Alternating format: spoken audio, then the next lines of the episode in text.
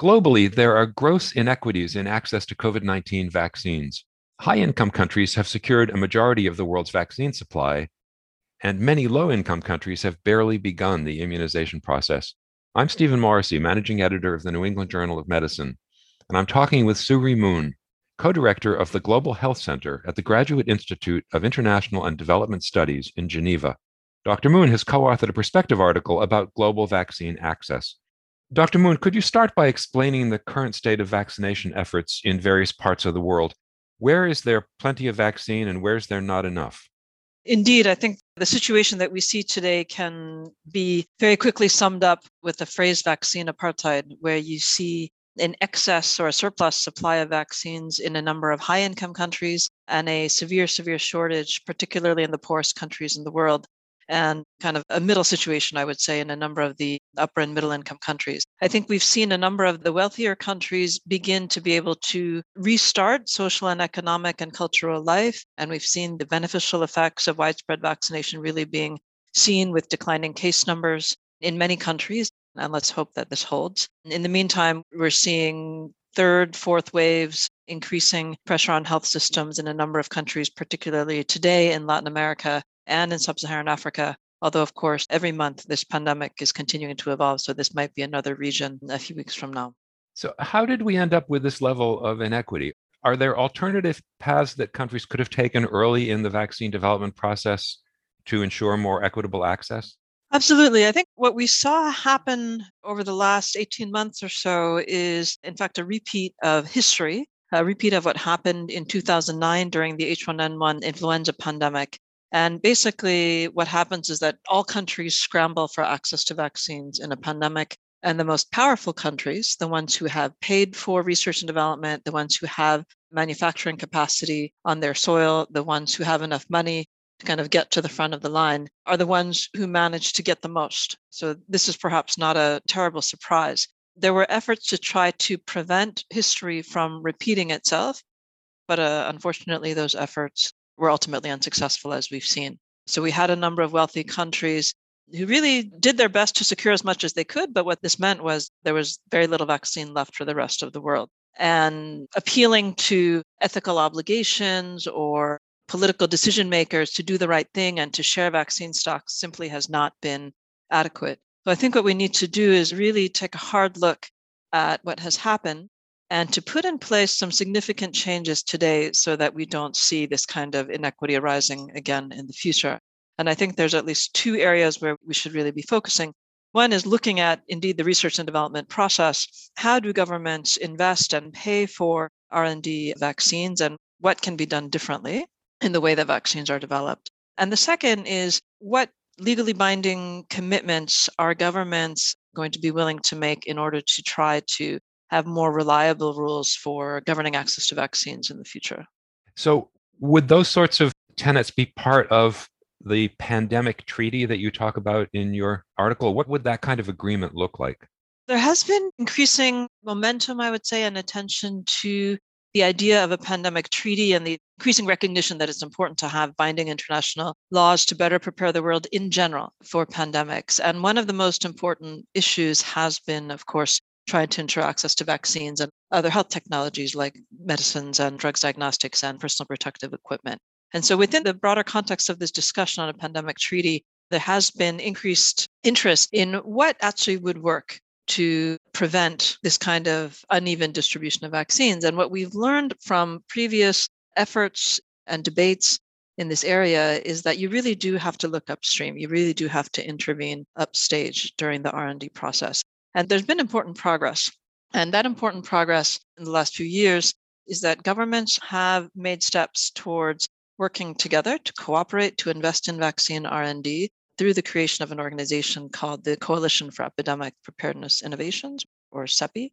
And governments have agreed to invest jointly in vaccine research and development and to tie conditions to that money so that the vaccines that ultimately come out of the pipeline are priced in an affordable way and made available to all countries, not just the most powerful countries. And one interesting thing to watch during the COVID 19 pandemic has been how well has CEPI worked? How well has this worked? And CEPI has been, I think, quite a major player So we've certainly had proof of principle, I would say, during this pandemic. CEPI is now the third largest public investor in vaccine R&D behind the United States and the government of Germany. They have a quite wide portfolio of vaccine candidates. And at least some of the companies that have been funded by CEPI have made quite wide ranging commitments to supply at affordable prices to developing countries. And the two that may be best known are uh, AstraZeneca and Novavax. And these companies have agreed to supply much larger volume and proportion of their vaccines to developing countries than companies that have not taken grants from CEPI, such as, for example, Moderna and Pfizer. And what this experience suggests is that when governments are willing to pay for vaccine R&D upfront and do so with the clear intention of making vaccines globally available, it is possible to do that. And I think this is a very, very important proof of principle because prior to the creation of CEPI, which was not long ago, just in 2017, prior to the creation of CEPI, this really had not been demonstrated before that it was possible to do this. Now, in my personal view, it's not as if everything went perfectly during this pandemic. Certainly, I think we do need to have much more in depth evaluation of what went wrong and how can we improve on both what CEPI has done as well as a number of other governments. But I do think this is a very important demonstration that much more collaborative and proactive investment by governments is possible to make vaccines more widely accessible in the next pandemic. So, one of the upstream issues is clearly intellectual property protections. And you argue that they should not be allowed to pose legal barriers to manufacturing around the world. Things like patents shouldn't be a legal obstacle. So, what's the current situation there? And do you think that these kinds of protections will be lifted at any point? There's indeed a very, very robust debate on this currently happening just down the street from my office at the World Trade Organization where a proposal is on the table indeed to suspend intellectual property protections on COVID 19 health technologies, including but not limited to vaccines. And there are about 100 countries that have supported this waiver, including the United States, which has supported a limited version of the waiver. And this has led to a lot of discussion and debate on what would this mean. And I think it's important that we keep in mind, you know, what is the function of intellectual property protection in the first place? The main objective is that it provides an incentive for invention by de risking investments that private players will make in research and development.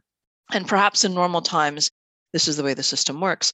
But in a pandemic, and certainly in COVID 19, the situation has been quite different, where you have massive public investment upfront at risk in research and development, about $6 billion, according to our estimates. You have massive de risking by the public sector of manufacturing and purchasing of vaccines, at least $45 billion in purchases by governments, according to our estimates. And so what this means is that the risk and the costs of R&D have been already taken on by society at large. And that's as it should be. I think that makes perfect sense in a pandemic where you don't want to wait for businesses to have enough certainties to be willing to invest in what will be a highly risky market. You do want governments to move quickly and definitively. And this is indeed exactly what we saw happen. But what this also means is that you don't need to provide intellectual property protections to ensure that the invention happens. And in fact, IP can backfire because intellectual property monopolies can limit follow on innovation. They can actually prevent other players from developing the next generation of vaccines, perhaps better adapted vaccines for some of the new variants that are coming down the line, vaccines that might require less refrigeration, that could be easier to use, for example, especially in resource poor settings. So there's definitely a downside for innovation to intellectual property in a pandemic. But the other downside that you mentioned earlier is, of course, the limits on manufacturing. And what we do see today is that the world simply does not have enough vaccines we don't have enough to go around. And so, what is quite frustrating is that there is unused manufacturing capacity. There are a number of governments and private producers who have come forward and said, we can produce COVID 19 vaccines as long as we have the technology and as long as we don't face legal barriers and the threat of lawsuits for uh, potentially infringing on different forms of IP.